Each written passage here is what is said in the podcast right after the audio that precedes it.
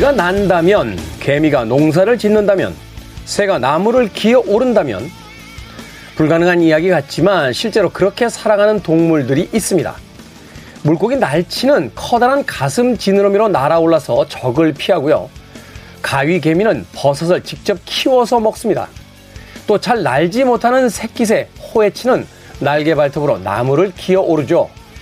취약함을 넘어서는 자신만의 능력으로 스스로를 지키며 살아가는 작은 동물들에게서 또 한 수 삶에 대해서 제대로 배워봅니다. 김태훈의 시대음감 시작합니다.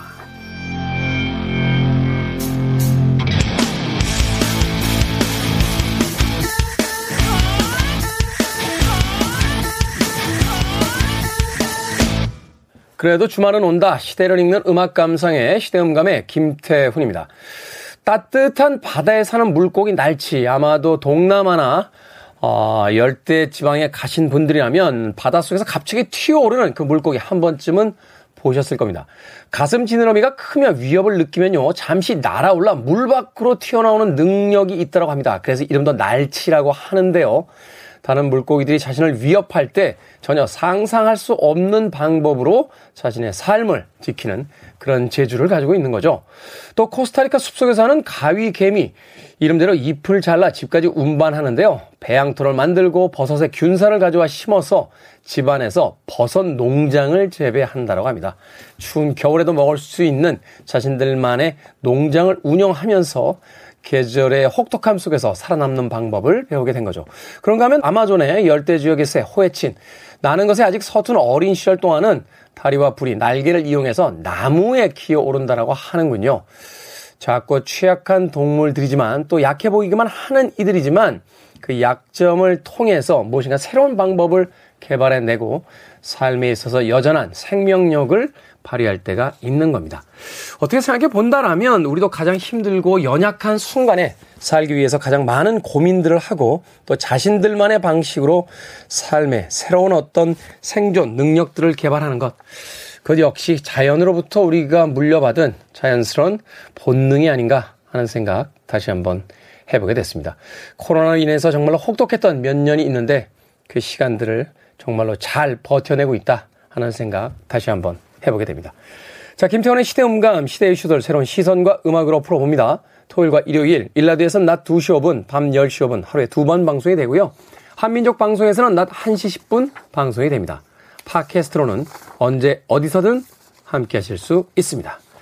자, 불가능한 것을 해내는 삶의 놀라운 생존 본능. 아담 클레이튼의 음악 듣습니다. 미션 임파서블.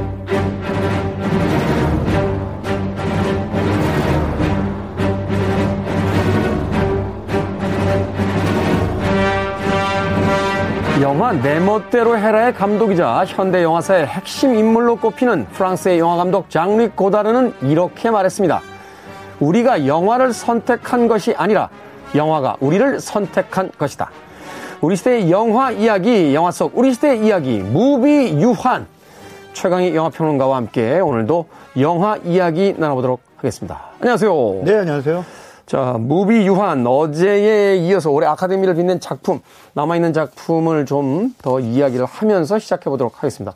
어제 아카데미 이제 시상식에서 있었던 해프닝 그리고 작품상 후보 10작품에 대한 이야기를 나누고 있었는데 코다, 벨파스트, 돈룩업, 드라이브 마이 카, 킹 리차드, 리코리시 피자, 나이트메어 앨리, 파워 오브 도그, 웨스트 사이드 스토리까지 했어요. 한 작품 듄만 남았는데 어제 사실 제 욕심에는 이제 듄까지 다 어제 소개를 하고 음. 오늘은 이제 새로운 영화로 들어가 볼까 했는데 시간 관계상 듄은 어제 네. 소개를 못 해드렸습니다. 네네. 듄 소개를 좀 해주시죠. 네, 또 저는 뭐 개인적으로 지난해 나온 그 할리우드 영화 중에는 최고였다고 생각해요. 아, 저도 이 영화 굉장히 좋아했어요. 예. 어. 아, 지금 또 이제 사실은 그 스타워즈, 스타워즈로 하나의 에픽이 끝났는데. 네. 우주를 배경으로 한 또 다른 에픽이 여기서 이제 시작이 되는구나. 사실 원작으로만 따지면 스타워즈보다 이게 듄이 앞서지 않습니까? 그 원작의 뭐 전후 관계까지는 저는 잘 모르겠는데요. 네. 어, 어쨌든 뭐 이 영화도 상당한 좋은 평가를 받은 그런 원작을 가지고 있고 과거에 한번 영화 됐다가 망작 소리를 들어가지고 네, 이게 네, 네. 데빌 린치인가요? 그때 예, 만들었던 예, 예. 감독이 맞아요, 맞아요. 예. 어. 근데 이거를 뭐 잘못 만들면 어, 엄청나게 욕먹을 이게 워낙 방대한 데다가 네. 이야기가 저 길어서. 네. 어. 근데 뭐 대부분의 SF 영화가 그렇겠지만 이 영화도 사실은 예, SF를 빙자한 그냥 신화입니다. 신화. 사실 이제 예. 미국 인들이 신화를 참 좋아하는 게 이제 역사가 짧다 보니까 네. 자기들이 어디서부터 왔는가에 대한 어떤 일종의 영화적 판타지 같은 걸 이제 만들어내잖아요. 네네 네, 맞습니다. 어. 이게 뭐 만 191년이 배경이래요. 만 191년. 191년. 우리가 지금 2022년을 살고 있으니까. 음, 네. 만 191년이 상상도 안 되는데 근데 딱 보면은 이제 이 영화 속의 설정과 구도는 정확하게 중세 구도예요. 중세 유럽 구도. 그렇죠. 황제가 있고 황제 있고 무슨 밑에 영주들이 유력 또. 가문을 예, 어. 유력 가문들이 행성 하나씩을 차지하고 있고 뭐 이런 상황에서 황제의 명령에 따라 뭐 뭐뭐 저쪽 그 행성을 누가 또 차지하게 되고 너 이쪽 이쪽을 공격해라 뭐, 뭐 이런 것들 이제 어떻게 보면 뭐 로마 제국이나 아니면은 뭐 그 옛날에 뭐 지난 시대를 우리가 또 연상케 할 수 연상할 수 있는 그런 구도라고 할 수가 있겠죠. 음, 네. 거기서 이제 그 아트레이데스 가문의 그 폴, 예, 이제 이 친구가 주인공이 티모시 살라메라고 뭐 네. 요즘에 굉장히 핫한 배우죠. 어, 근데 티모시 살라메가 예, 오스카 아이삭이 이제 주연한 이 가문의 왕입니다. 오스카 아이삭. 예. 이 SF물이 참 잘 팔려요. 이런 표현이 어떨지 모르겠습니다만 음. 스타워즈 시리즈에도 그 주요한 역할을 맡고 있고 오스카 음. 아이삭. 네네. 그럼 오스카 아이삭이 또 가만히 떠올려 보면은 그 어. 약간 그리스 비극에 나오는 예, 어떤 인물처럼 예, 예, 이렇게 보이기도 하죠. 예, 언뜻 제목이 갑자기 떠올랑 말랑 떠올랑 말랑 하고 있는데 네. 아. 그 엑스마키나에서 그 과학자로 나오죠. 그 개발자요. 어, 개발자. 예, 아, 에이바라고 하는 그 인조인간을 만드는 예, 인조 그러니까 인공지능이죠. 인공지능 네, 로봇을 개발한 아 네이든이라고 하는 과학자로도 거기서 등장을 합니다. 그리고 뭐 인사이드 르윈 같은 작품에서도 굉장히 음. 코엔 형제 작품에서도 상당히 좋은 연기를 보여줬죠. 오스카 아이삭이 그러고 보니까 참이 블록버스터 SF 영화들부터 시작해서 그 작품성 있는 인디 영화까지 굉장히 연기의 폭이 넓은 그런 어떤 배우라는 생각이 드네요. 네, 그렇습니다. 이 연기의 폭으로 치면은 뭐 아무래도 가장 큰 영상 시장이 헐리우드이기 때문에 네. 이 포진에 있는 그 어마어마한 영상 시장에서 이 여기 이 좁은 낙타가 바늘구멍 통과하듯이 어려운 네. 여기까지 올라온 배우들이라면은 뭐 진짜 대단 다들 대단한 배우들이라고 봐야겠죠. 뭐 연기력에 있어서는 뭐 별로 예. 이견들이 없죠. 예, 어, 예, 네. 예. 뭐 가끔 가다가 좀 이상한 배우들이 나오긴 합니다만 음. B급 영화에. 근데 어찌됐든 그 오스카 아이작이 이제 이 가문을 이끄는 에, 뭐 영주랄까요, 왕이랄까요. 그리고 이제 또 그의 아내는 이제 어 레베카 퍼거슨 레베카 퍼거슨이 연기한 그의 아내 그러니까 왕비 같은 요소이기도 하고 또 이게 보면은 옛날 중세기에 어떤 주술사랄까요? 음. 아니면은 뭐 그 왕국마다 있었던 뭐 점쳐주는 사람 음, 사제 같은 역할 예예 예, 네. 예, 예. 그뭐 연금술사 같은 그런 느낌이랄까? 음. 아무튼 되게 좀 신비로운 힘을 발휘하는 초능력을 발휘하는 음. 그래서 이제 이, 이 여성의 그러니까 이 이제 왕비라고 합시다. 이 왕비의 이제 초능력은 어 상대방한테 명령을 내리면 그 자기도 모르게 그 명령을 그대로 따라가는 아. 예.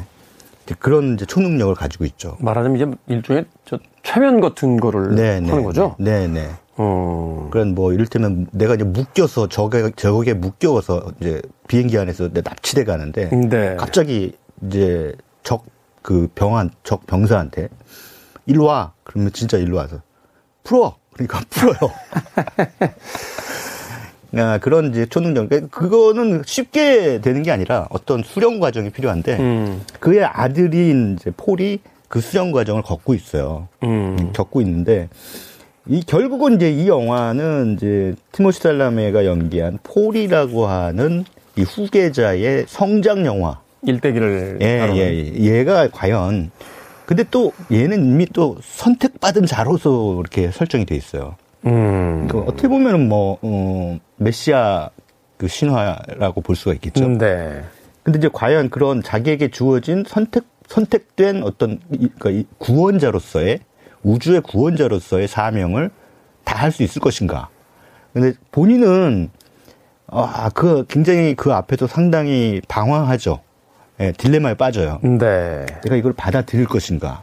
아니면 근데 이걸 받아들이자니 내 앞에 펼쳐질 우주의 상황이 너무 무서운 거예요. 음. 내 운명이 무서운 거죠. 음. 그래서 이제 아, 그런 맨날 또 그러는 와중에 이제 막 악몽을 꾸다가 또 어떤 여인이 계속 꿈속에서 나타나요. 파란 눈의 여인. 네, 네. 여인. 날 따라와 하면서 연기는 하지 마시고 약간 약간 지금 공포 영화가 됐어요. 어, 그 여성이 계속 또 등장한단 말이에요. 아, 약간 게, 시처럼 음. 그런데 이런 와중에 이제 아트레이스 가문에게 이제 황제의 명령이 떨어집니다. 그 어떤 어, 듀운이라고 하는 어떤 이 그러니까 아라 아라카스 행성 아, 모르겠어요. 하여튼 네. 어떤 행성이 있는데 그 행성이 이제 모래 사막만 있는 곳이에요. 그래서 이제 살기가 굉장히 척박한 에, 그런 곳이라고 해서 물 한 방울 없는 그냥 사막인데 거기에서는 이 신비한 그 에너지원이 나와요. 그 에너지원의 생산지예요, 거기가. 음, 우리식으로 얘기하면 이제 유전이나 네네, 뭐 이런 맞습니다. 이제 광물이 있는 지역이군요. 네. 어. 그래서 거기를 차지하기 위한 유력 가문들의 어떤 그 암투들이 벌어지죠. 음. 네, 이제 거기에서 이제 미리 거기를 이제 차지하고 있던 어, 세력들이 있었는데 황제가 거기를 가서 접수를 해라. 아, 니네가 가서 접수를 해라라고 하는 명령을 내리니까 어 이제 아들과 함께 아들을 이끌고 이제 전 가족이 이 왕족 가문이 거기를 접수하러 가죠. 음. 음, 접수하러 갔다가 온갖 고생을 한다는 얘기입니다. 사실 이 작품이 이제 나왔을 때 굉장히 주목을 받았던 게 이게 엄청난 장편인데 이걸 과연 아무리 3시간짜리 영화라고는 합니다만 얼마까지 담아낼 수 있을까요? 어, 극장에 서 봤는데 일권의 한 3분의 1 정도 음. 어, 분량을 이제 찍었더라고요. 네, 네, 네. 근데 그 정도면 이제 사실 별 이야기가 없기 때문에 음. 이게 한편에 그 완성된 그 영화로서 재미가 있을까라는 생각을 했는데 음. 어, 이게 의외로 숨 막히는 3시간이 되더군요. 네, 네. 아주 유려한 소위 우리가 이제 space opera라고 하죠. 네, 네. 어, 그 우주를 배경으로 한 아주 엄청난 어떤 그 서사시 같은 느낌이 네, 들어서 네, 네. 예사롭지 않다라는 생각을 했었는데. 그렇죠. 그러니까 분위기가 어, 뭔가 다른 SF 영화하고 좀 확연히 다르잖아요. 음. 그 영상 연출도 좀 어떻게 보면은 약간 그 시적 영상을 많이 음, 네. 보여주고 있어서 어, 영상미에 좀 이렇게 툭 빠져들어가는 그런 느낌도 있고 또 뭐 이 주연 배우들의 연기 톤도 어, 상당히 이렇게 절제돼 있는 듯한 느낌이 들죠. 아, 저는 깜짝 놀란 게 정말 네. 배우들이 연기 잘하는구나 하는 음. 생각을 했던 게 별 얘기가 없는데 네. 그 짧은 어떤 에피소드나 짧은 그 씬 하나에서 그 감정을 뽑아내고 캐릭터를 보여주는 장면 같은 경우는 와, 참 배우들 연기 정말 잘하는 배우들이구나라는 생각을 그렇죠. 어, 3시간 내내 했던 그런 기억이 네. 납니다. 네. 뭐 응축된 에너지를 이제 여기서 확 쏟아 붓는 거죠. 음. 얼마나 많은 준비를 했겠습니까? 또 연구를 했을 테고. 네. 여기서 뭐 또 보면은 또 인상적인 게 이건 사실 저는 이제 한마디로 듀운이라는 영화를 이제 표현하라 그러면은 이것은 두려움에 대한 영화다. 두려움. 예, 우리가 삶을 살아가는 데 있어서 언제나 그 두려움 상황에 맞닥뜨리게 되는데, 네. 어, 이 두려움에 직면하고 어떻게 두려움을 예, 맞설 것인가, 그 용기를 어떻게 가질 것인가, 뭐 이런 이야기를 이 영화 듀운이 하고 있는 것이 아닌가라는 생각이 듭니다. 여기서 모래벌레라는 그 캐릭터가 샌드웜이라고 나오죠? 예, 예. 네. 어, 막 모래 밑으로 막 꿈틀꿈틀 막그 오잖아요. 네. 거대한 모래벌레가 그럼 거기서 에너지 채취하고 있는 있다가 그 에너지 채취하고 있는 그 우주선들이 그냥 막 우주선들이 다... 혼비백산 도망을 가는 거예요. 네. 안 그러면 모래벌레한테 먹히거든요. 그러니까. 그래서 이제 이런 것들이 굉장히 예, 중요한 그 그러니까 뭐 두려움이죠. 이것도 그 가시적이고 물리적인 두려움인데 거기서 이제 아주 인상적인 장면이 딱 등장하는데 거의 영화 말미에 예, 이 폴이 사막을 딱 보니까 그 어떤 그, 그 동네에 사는, 그 행성에 사는 족속 가운데 한 명인 것 같아요. 전사 가운데 한 명이. 네. 모래벌레 위에 타가지고, 로데오처럼.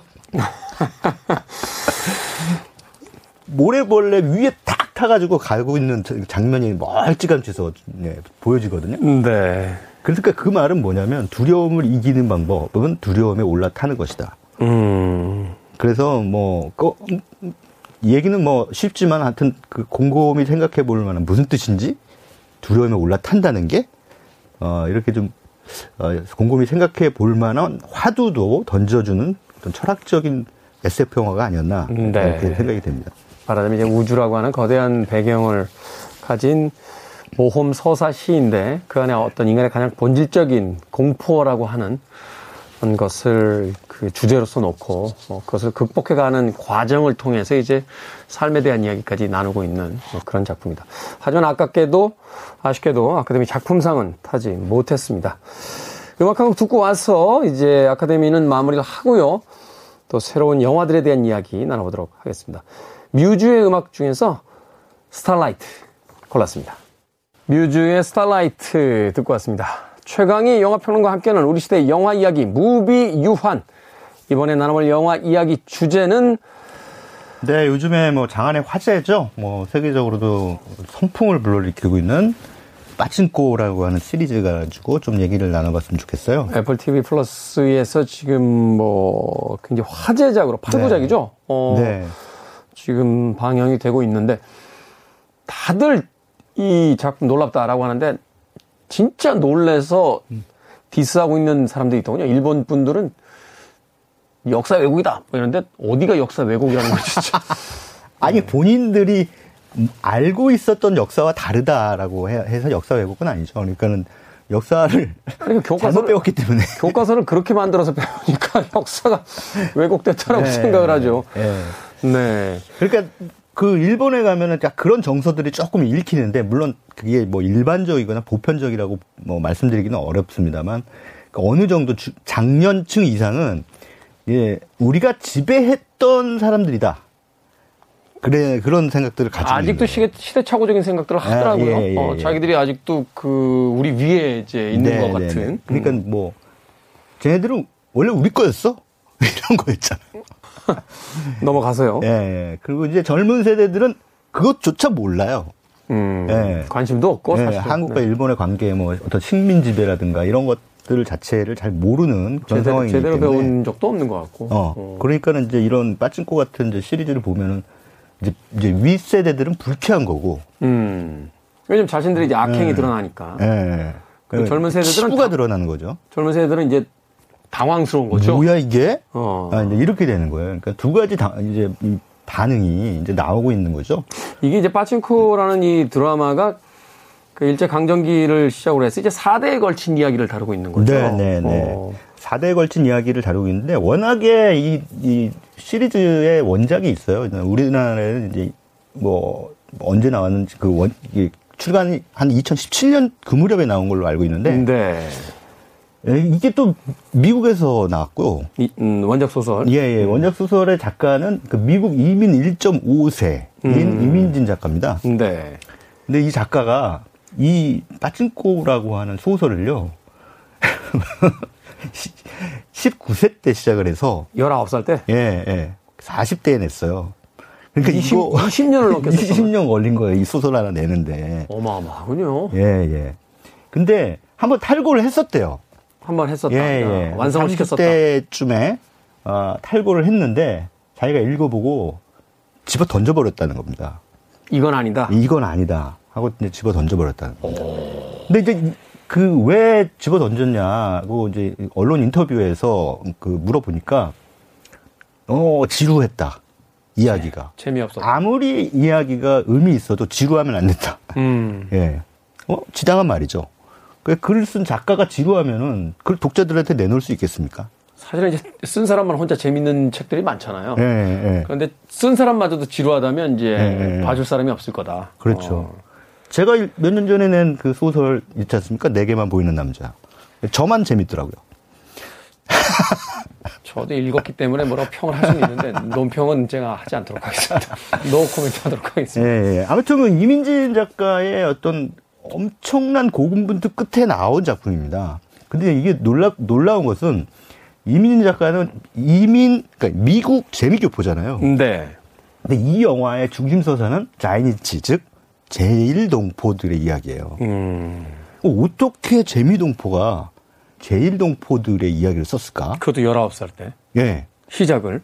거기서 이제 관심을 갖기 시작한 건, 음, 네. 어, 뭐 우연찮게 이제 뭐 일본에 가, 갈 일이 있었겠죠. 거기서 어떤 그 한국인들에 대한 기본적인 혐오와 냉소, 학대가 여전히 벌어지고 있다는 것을 알게 된 거예요. 음. 아니, 그 자기는 너무 깜짝 놀랐다는 거예요.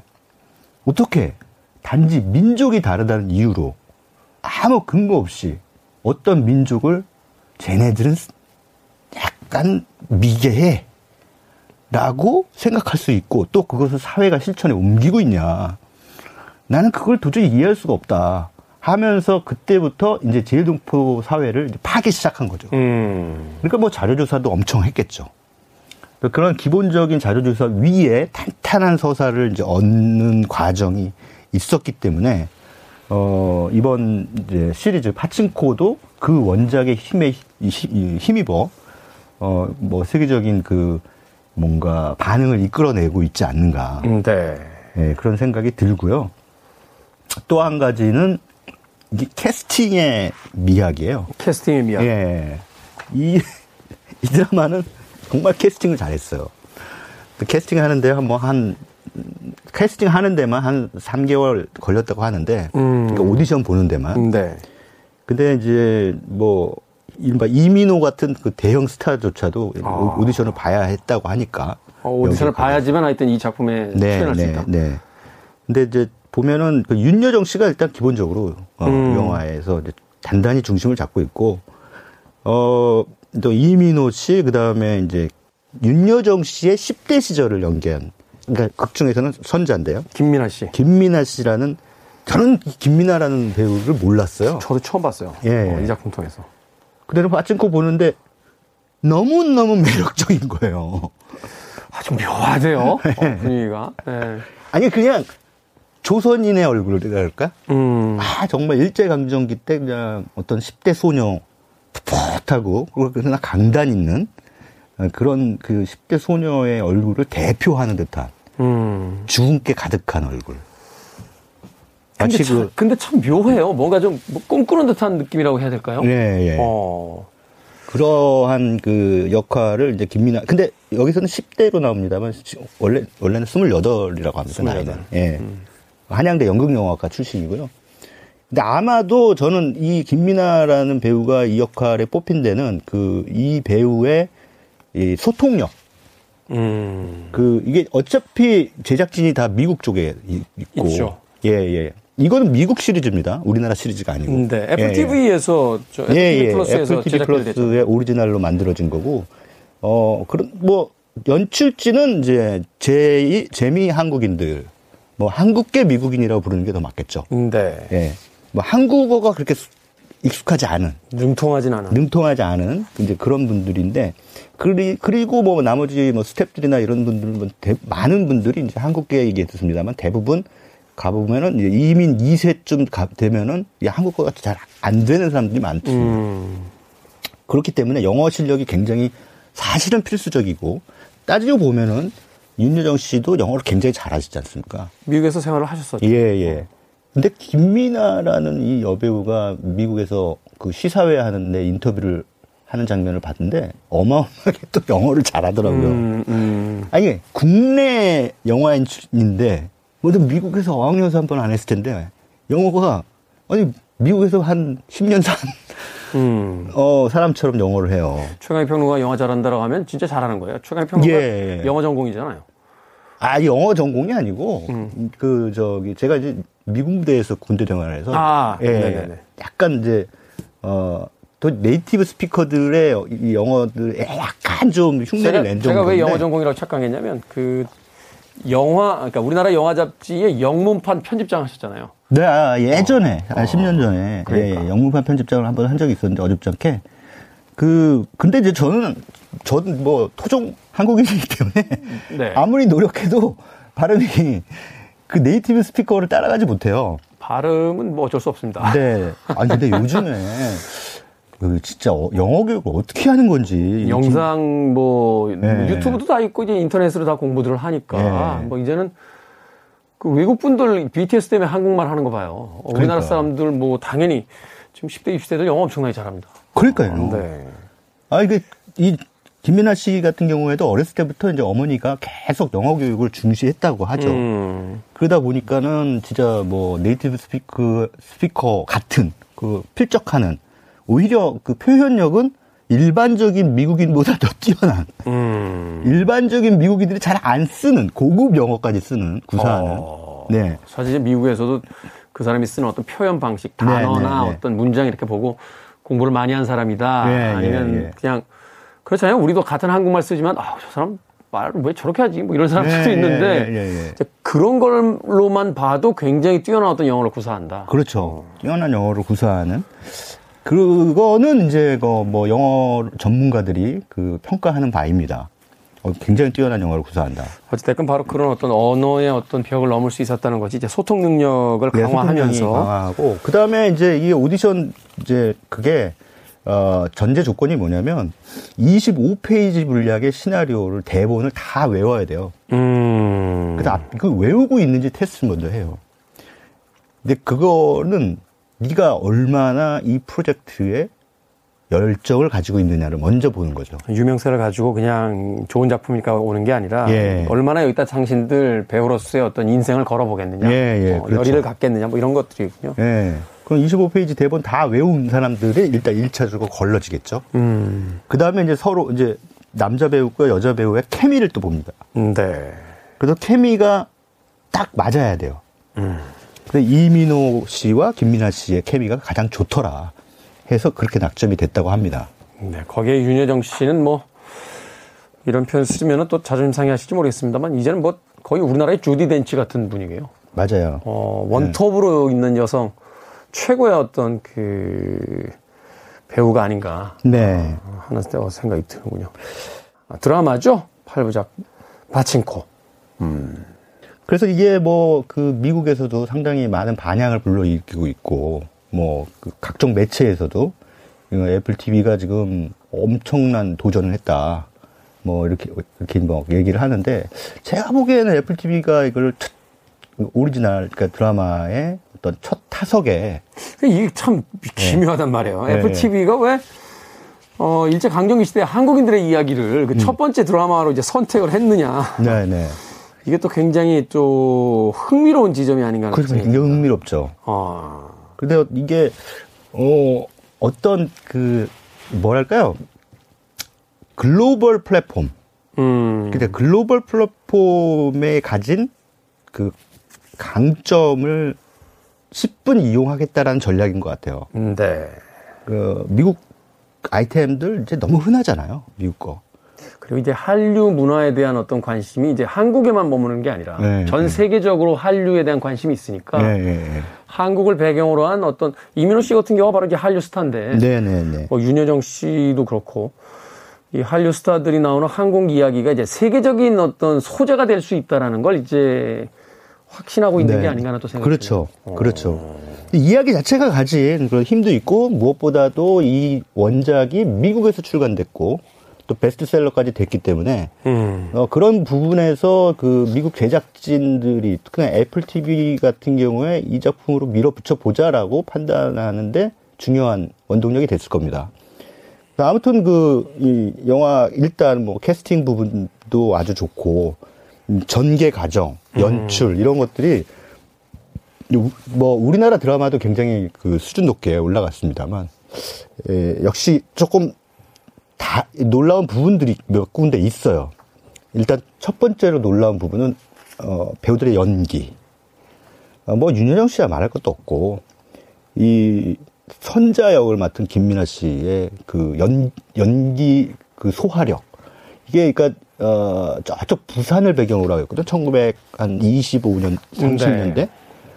어, 부산 사투리를 그 완벽하게 구사하는데 어, 놀랄 정도입니다. 근데 그의 어머니로 나오는 그 정인지 씨가 있어요. 네. 이 어머니도 어마어마한 연기 내공을 보여줍니다. 그래서 이 두 모녀의 서사도 상당히 그 진짜 울컥하게 만드는 그런 부분이 있어요. 그러니까 한국인들만이 어떻게 보면은 그 짐작할 수 있는 혹은 이해할 수 있는 모녀지간의 소통이 있어요. 왜 그렇지 않습니까? 딸을 시집 보낼 때뭐 어머니들이 속으로는 슬프지만 막 통곡하지 않거든요. 근데 전 세계적인 것 같아요. 뭐 인디안도 그렇고 저 인도도 그렇고 네. 뭐 유럽도 그렇고 사실은 이 여성들이 이제 사회적 약자로 살았기 때문에 네. 그 험난 시절을 살았던 엄마가 또 다른 이제 다음 세대에 자기 딸을 누군가에게 시집 보낸다는 게 그게 참 아주 복잡한 감정이라고 하더군요. 네, 네. 근데 4대죠, 4대. 네. 4대 이, 이, 이제 그러니까 거의 뭐 제일 이제 할머니는 이제 정인지 씨고 그 다음에는 이제 선자 그 다음에 아들로 어 이제 빠찡코를 운영하는 네. 일본에서 빠찡코 이제 이때부터는 사실은 이제 자이니치의 삶을 선택하게 된 거죠. 네. 그리고 이제 그 다음에 이제 미국에서 그 금융 관련된 아니 부동산 관련된 회사에 다니는 걸로 나오는 솔로몬이라고 하는 손자 음. 여기까지 그러니까 이 4대에 걸친 이 집안의 이야기가 어, 과거, 현재, 미래, 뭐, 아, 미래는 아니다. 과거와 현재를 왔다 갔다 왔다 갔다 하면서 어떻게 보면은 거의 두, 세, 두 가지 시대 혹은 세 가지 시대를 막 중첩해서 보여주는데 그게 굉장히 아주 자연스럽게 맞물리면서 갑니다. 밀도 있게. 이게 서로 이렇게 핑퐁처럼 그러니까 두 가지 시대가 서로 이렇게 에, 핑퐁을 주고받는 듯한 느낌으로 그런 연출이 굉장히 돋보이는 그런 작품으로 탄생을 해서 완성도 면에서도 뭐 어, 손색이 없는 작품입니다. 애플 TV가 선택한 그 첫 번째 시리즈 파친코 어, 이야기를 해주셨습니다. 레드 제플린의 곡 중에서 Immigrant Song 준비했습니다. 레드 제플린의 Immigrant Song 듣고 왔습니다. 영화 속 우리 시대의 이야기 무비 유한 오늘 최광희 영화 평론가와 영화 이야기 나눠보고 있습니다. 자 마지막 작품으로 돼지의 왕 가지고 오셨는데 요거 간략히 네, 이 작품도 이제 그 요즘에 이제 OTT 컨텐츠 열풍에 힘입어서 어, 만- 제작된 영화인데요. 원래는 이게 뒤지의 왕이 연상호 감독이 연출한 애니메이션이죠. 음, 연상호 네. 감독은 이제 뭐 여러분들 잘 아시는 부산행이라는 작품을 연출한 감독인데 그 연상호 감독이 원래는 애니메이션에서는 좀 정평이 나 있는 음. 그런 뭐 연, 연출 대가입니다. 애니메이션 사실 대가. 이, 이 돼지의 왕이 주목을 받으면서 오늘날 이제 연상호 감독의 커리어가 본격적으로 시작이 네. 그렇죠. 됐죠. 그렇죠. 어, 돼지의 왕이 굉장히 그 좋은 평가를 받았는데 이게 사실은 어, 애니메이션 한 편이거든요. 어. 네. 근데 이거를 이제 12부작 드라마로 어, 아. 이제 리메이크를 했어요. 그래서 지금 뭐 또 OTT 채널에 지금 이게 이제 올라가고 있는데 어 이거를 이제 시사회를 하더라고요. 네. 뭐다 보여주지는 못하고 1, 2부만 보여주더라고요. 근데 1, 2부를 야 이게 한 편의 이 영화를 12편으로 늘리는 게 쉽지 않은데 드라마 만들기 쉽지 않죠. 예. 과거에 왜 그런 작품들이 있었잖아요. 친구 같은 이제 저, 어, 곽경태 감독의 영화도 드라마로 만들었었고. 근데 그 네. 사실 이제 그렇게 장편의 그 드라마로 만들게 되면 이 밀도가 좀 많이 떨어진다는 네. 건데 사실 예, 이야기가 예. 구성이 많지 않으면. 예, 예. 음. 그래서 이제 뭐 시사회에서 봤는데, 아, 그러니까 이 뭐 러닝 타임 한 2시간 안팎의 그 영화적 호흡 의 그런 문법을 좀 이렇게 해체시켜서 네. 그 시리즈 시리즈, 그러니까 편당 편당, 그러니까 회차당 이렇게 계속 가야 되는 시리즈의 편, 편집 방법, 또 그런 스토리텔링 방법, 음. 그러니까 이런 것들에 의해서 재구성을 꽤 잘했구나라는 생각이 들더라고요. 그래서 미스터리 스릴러로서 그 원작이 가지고 있는 주제 의식을 이제 어떻게 실어나를지는 모르겠습니다만 일단은 뭐 어, 시사회에서 보는 거는 이제 처음에 어, 어떤 한 부부의 동반 자살 시도 사건으로 이제 시작이 되는데 어, 관객들의 어떤 흥미도를 확 잡아 끌면서 이제, 이제 이면에 이 비하인드 스토리들을 한 커플씩 한 커플씩 음. 벗겨내는 연쇄 살인 극으로 이제 관객들을 안내합니다. 근데 어, 이들의 과거에 어떤 일이 벌어졌는지 이런 것들을 회를 거듭할수록 진실이 하나씩 하나씩 드러나게 만드는 그 원래 원작에서는 한꺼번에 드러나거든요, 그게. 네. 아무래도 이제 두 시간의 예. 이제 영, 화적 호흡이니까. 예, 예. 근데 여기서는 이제 하나씩 하나씩 베일을 벗는 그런 호흡으로 연출을 했는 것 같습니다. 근데 뭐, 어, 꽤 볼만한 흡입력 있는 시리즈로 탄생이 됐다. 1, 2에만 반, 본 어, 소감으로서는 그렇습니다. 음. 자, 우리 시대의 영화 이야기 무비 유한 최강희 영화평론가와 함께했습니다. 고맙습니다. 네, 감사합니다. 저도 작별 인사 드립니다. 돼지의 왕까지 소개를 해드렸죠. 블랙사바스의 워피그스 오늘 끝곡으로 준비했습니다. 지금까지 시대음감의 김태훈이었습니다. 고맙습니다.